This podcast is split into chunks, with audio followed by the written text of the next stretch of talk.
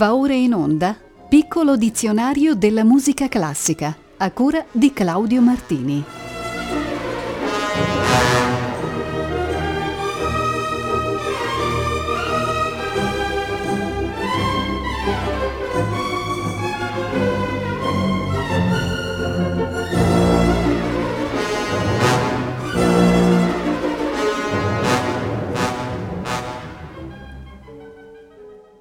Puntata numero 93 del piccolo dizionario della musica classica comincia, cari ascoltatrici e cari ascoltatori, dall'aggettivo funambolico, il quale indica chi dimostra virtuosismo, capacità di districarsi tra gli ostacoli e le trappole o di saper muoversi nelle situazioni più intricate. Ha annotato così un suo brano il compositore bolognese Luigi Verdi. Dalla sua raccolta Dettagli e ritagli per pianoforte del 2000 Eccovi il brevissimo brano numero 68, sono appena 48 secondi, intitolato per l'appunto Funambolico. Al pianoforte è Daniele Buccio.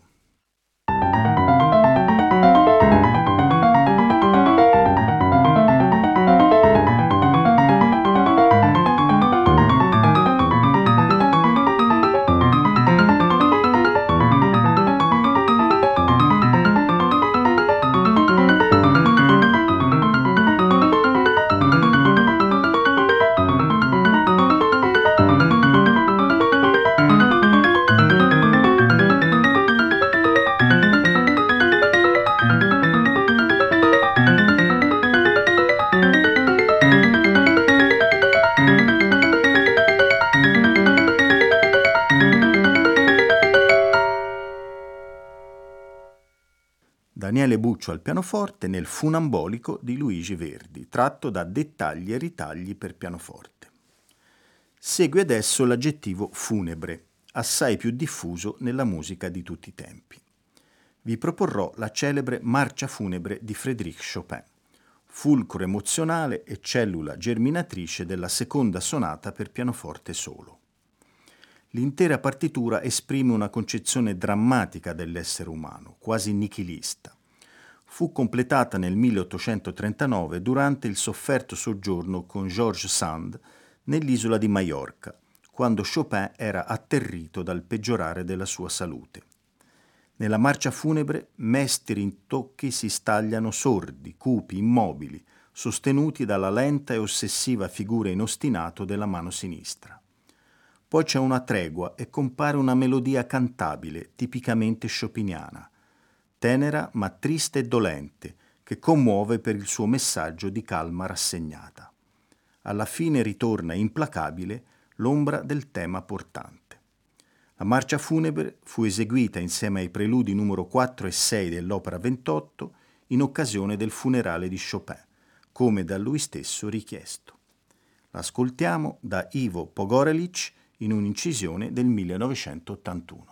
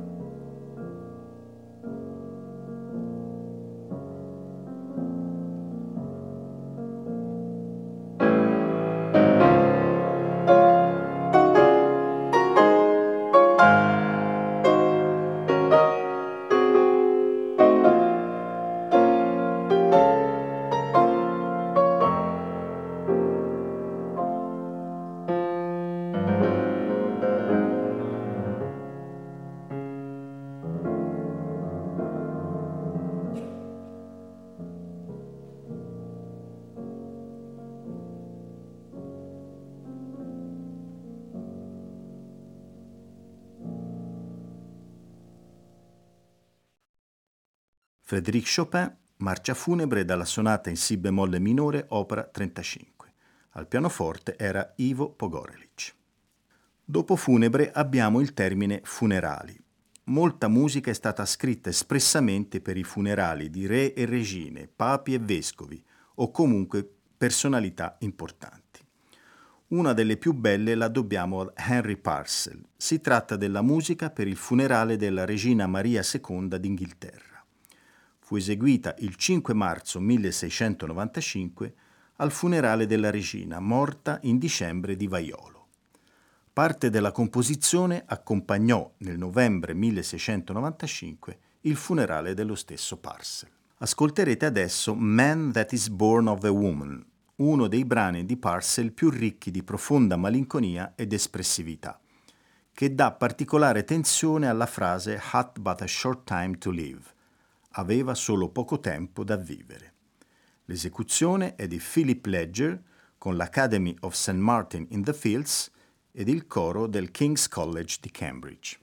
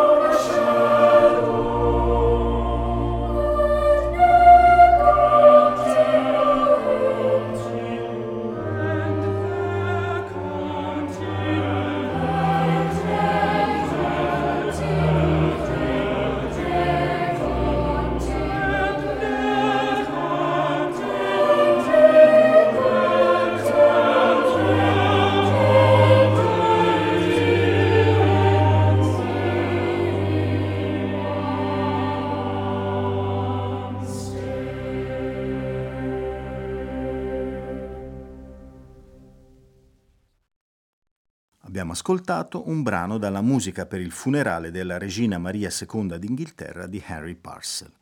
L'Academy of St. Martin in the Fields ed il coro del King's College di Cambridge erano diretti da Philip Ledger. Dalla musica sacra del Seicento passiamo al jazz moderno per trattare il termine funk. Il jazz funk è un sottogenere del jazz caratterizzato da un ritmo allegro, suoni elettrificati, e dall'utilizzo dei primi sintetizzatori analogici. Nacque intorno alla metà degli anni 60 come combinazione tra jazz e soul meridionale. Un tipico esempio è It's a Funky Thing to Do, composta ed eseguita da Hank Crawford e dal suo gruppo.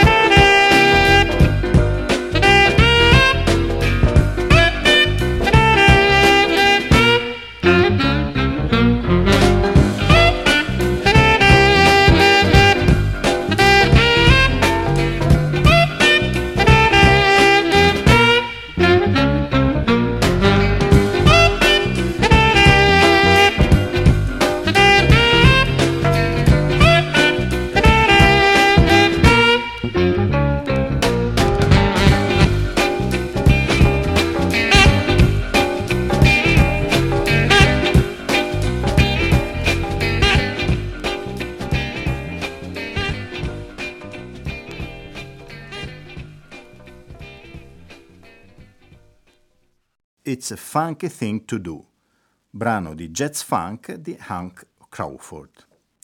Restiamo in territorio di lingua inglese per l'aggettivo funny, che significa divertente, allegro, giocoso. Il compositore e chitarrista bosniaco Vajoslav Ivanovic ha composto una suite di sei pezzi da caffè, di cui il quarto si intitola Funny Vals, valzer divertente. L'ascoltiamo dal virtuoso Denis Azabagic.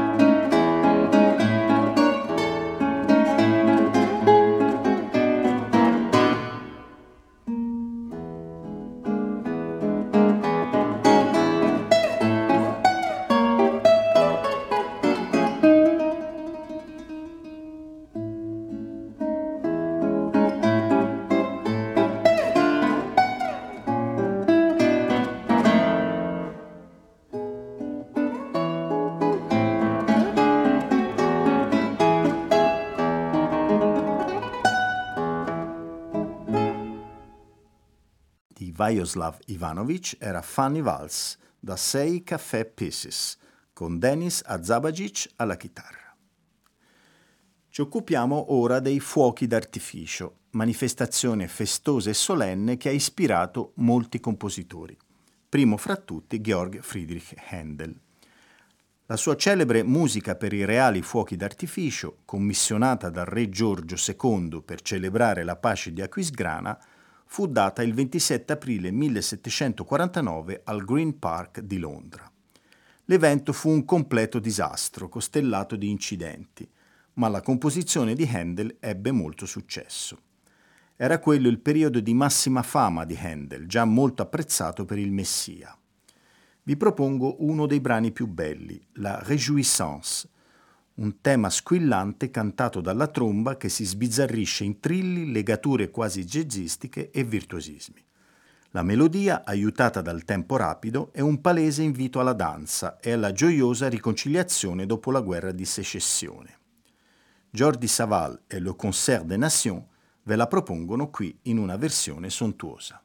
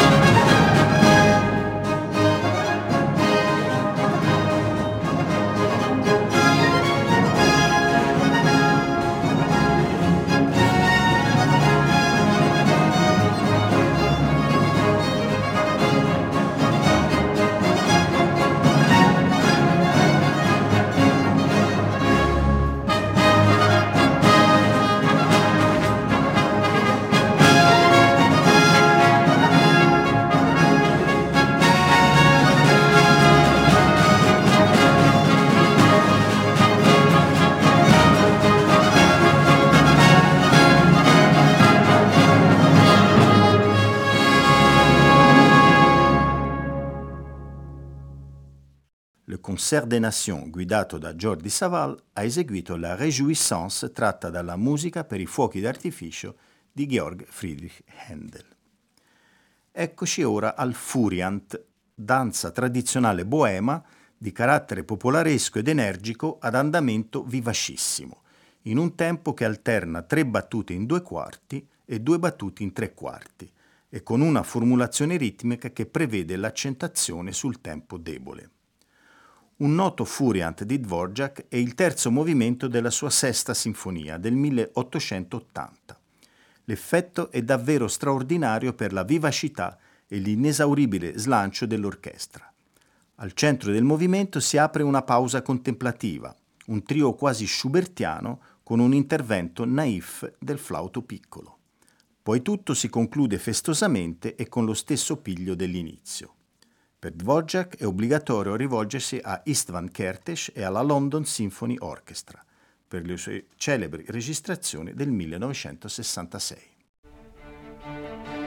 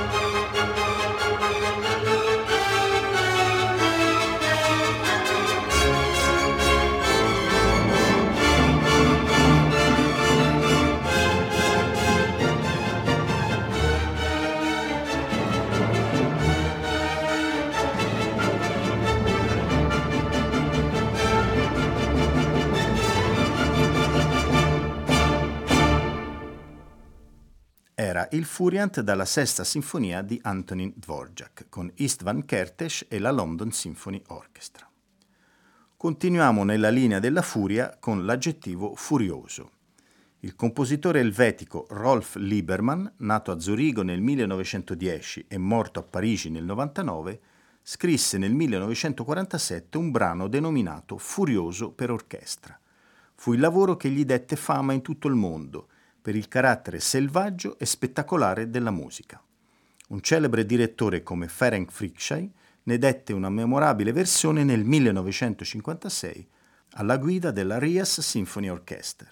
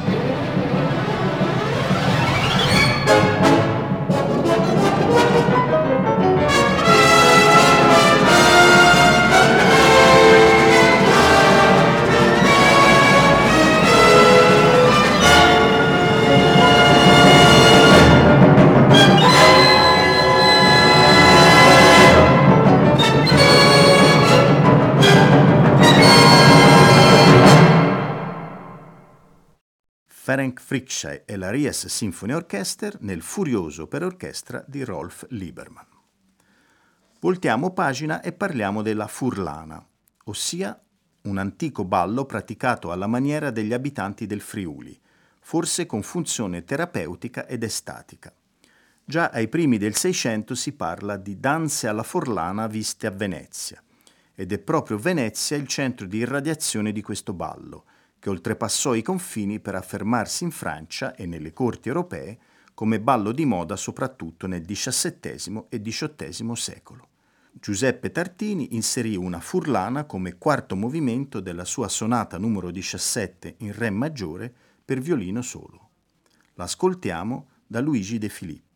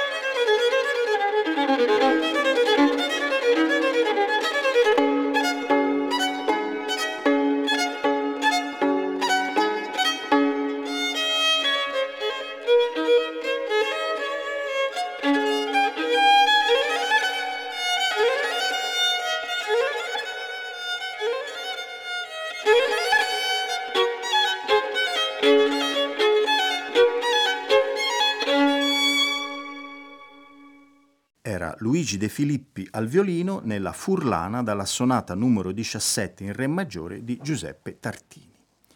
Abbiamo ancora un termine jazzistico, fusion, che significa fusione, mescolanza, ed infatti essa fonde stilemi tipici del jazz ad una strumentazione tipicamente rock, dove gli strumenti elettrici, le tastiere e l'elettronica in generale hanno un ruolo predominante. La contaminazione avviene anche nell'accompagnamento, dove linee tipicamente funk sostituiscono i più tradizionali accompagnamenti jazz. Le sonorità sono morbide e leggere, spesso più vicine alla struttura armonica di un brano pop piuttosto che jazz. Uno dei gruppi fusion più rappresentativi furono i Weather Report di Wayne Shorter e Joe Zawinul. Questo è il loro brano più conosciuto, Birdland del 1977.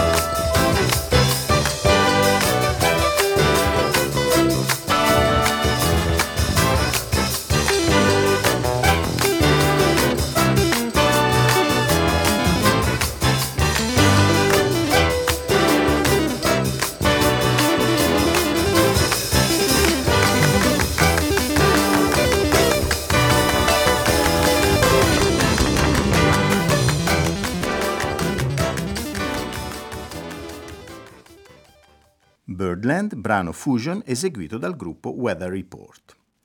La puntata di oggi si conclude con il termine futurismo, corrente artistica e musicale che sbocciò ai primi del XX secolo in Italia e poi in tutta Europa, per opera di artisti come Tommaso Marinetti, Francesco Pratella, i fratelli Russolo. Con il manifesto del 20 febbraio 1909 l'italiano Marinetti lanciò un messaggio dirompente contro il conformismo della tradizione, la cultura accademica, gli istituti grammaticali e metrici, ogni forma di acquiescenza classicistica. Uno dei motti futuristi era disertate i conservatori, i licei e le accademie e determinatene la chiusura. Si vorrà certamente provvedere alle necessità dell'esperienza col dare agli studi musicali un carattere di libertà assoluta. Si intendeva così fare piazza pulita del passato, paragonando i musei a cimiteri, mentre l'esaltazione della tecnologia e delle macchine esprimeva l'accettazione di un mondo preso dall'estasi della velocità. Sentiamo dallo stesso Marinetti un acceso discorso che descrive gli obiettivi del futurismo musicale. Il tono ha un po' del mussoliniano, ma il documento è molto interessante dal punto di vista storico e culturale. Il futurismo è un grande movimento antifilosofico e anticulturale di idee, intuiti, istinti, pugni, calci, zappi, vecchiatori, purificatori, innovatori e velocizzatori, creato il 20 febbraio 1909 da un gruppo di poeti e artisti italiani geniali. Tra le tante definizioni io prediligo quella data dai teosofi. I futuristi sono i mistici dell'azione. Infatti, i futuristi hanno combattuto e combattono il passatismo sedentario sotto tutte le forme, prudenza diplomatica, logica pessimista, neutralismo, tradizionalismo, culto del libro, biblioteche, musei e professori. I futuristi hanno adorato e adorano la vita nella sua colorata e tumultuosa varietà illogica e nella sua bellezza muscolare e sportiva armati di coraggio temerario e innamorati di ogni pericolo, essi arricchirono l'arte e la sensibilità artistica col succo e con le vibrazioni di una vita impavidamente osata, vissuta, goduta, creare vivendo, talvolta contraddirsi, affermare, lanciarsi, battersi, resistere, riattaccare, lanciarsi di nuovo, indietreggiare mai, marciare, non marcire. Questo programma minimo propugnava l'orgoglio italiano, la fiducia illimitata nell'avvenire degli italiani, l'eroismo quotidiano, l'amore del pericolo, la violenza riabilitata come argomento decisivo, la religione della velocità, della novità, dell'originalità, dell'ottimismo, ad ogni costo l'avvento dei giovani al potere contro lo spirito parlamentare, burocratico, accademico e pessimista. Il futurismo è un movimento artistico e ideologico, nei domini infiniti della pura fantasia, e deve osare, osare, sempre più, osare temerariamente. Avanguardia della sensibilità artistica italiana. Dal futurismo nasce il grande futuro del nostro meraviglioso paese. Dopo l'esaltata descrizione del futurismo fatta da Marinetti, è giusto parlare di Luigi Russolo, uno dei compositori futuristi più importanti. Nel 1913 aveva pubblicato L'arte dei rumori, una lettera manifesto che rinnegava l'arte classico-romantica e inneggiava alla prosa, alla volgarità del rumore in tutte le sue manifestazioni, dallo scoppio di un motore allo sferragliare di un treno. Per riprodurre questo genere di rumori, Russo lo stesso costruì l'intona rumori, apparecchio che simulava ululati, stropiccii, gorgogli, sibili e ronzii, e un rumor harmonium per amplificare gli effetti musicali creati dall'intona rumori.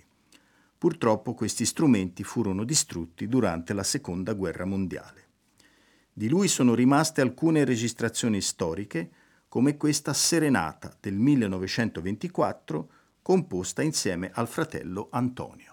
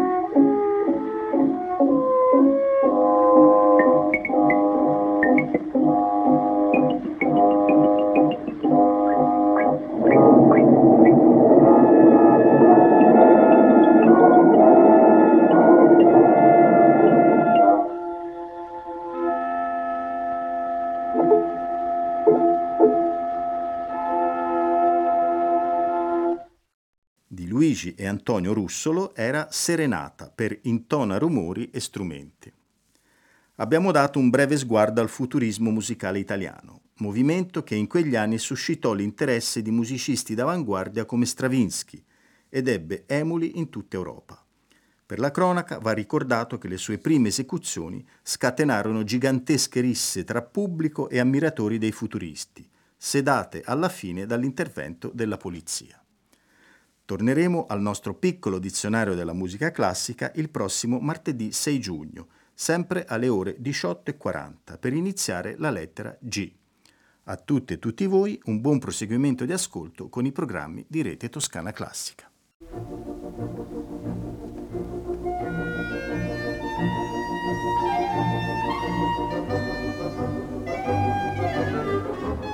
Abbiamo trasmesso Piccolo dizionario della musica classica a cura di Claudio Martini.